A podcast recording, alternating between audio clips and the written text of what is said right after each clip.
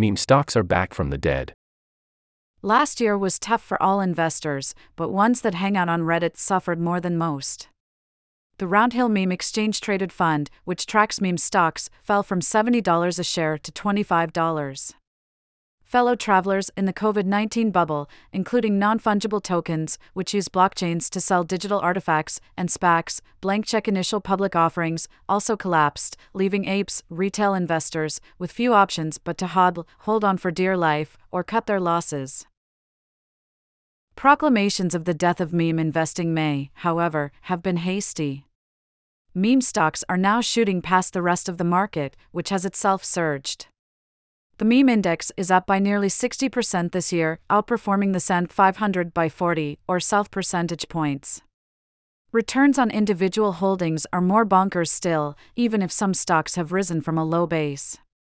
Shares in SoFi, a fintech firm, have doubled. The market capitalization of Palantir, a software maker, has nearly tripled. Stocks in Carvana, a car retailer, are up by 800%.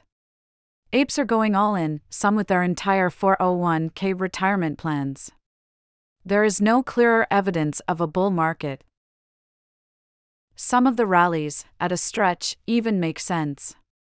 Redditors view good news as a burst of rocket fuel for share prices. Carvana, which was teetering on the edge of bankruptcy, has averted a crisis by putting up more collateral in exchange for a debt cut. Palantir is riding the AI wave. A judge in Delaware recently rejected plans to further dilute shareholders in AMC, a cinema chain and one of the early meme stocks. Other rallies are a little more inexplicable. Soon to be worthless shares in Bed Bath and Beyond, a defunct retailer, have more than doubled in the past 3 months. Tupperware, a struggling home goods firm, saw its shares jump from 60 cents to more than $4 in late July. Yellow, a bankrupt trucking company, has seen a similar rise in the past few weeks. Is this all down to meme investors? Apes did pivot to buying bankrupt companies after Bed Bath and Beyond's delisting, with some 25M shares changing hands on the average day in July. But they are not wholly to blame. Little to no chatter pops up on Reddit in relation to Tupperware or Yellow.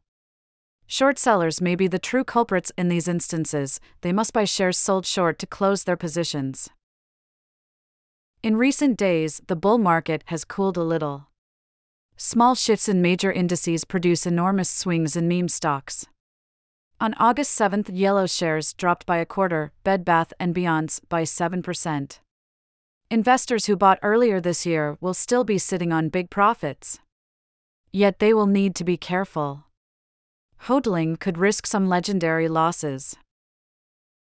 For more expert analysis of the biggest stories in economics, finance, and markets, sign up to Money Talks, our weekly subscriber only newsletter.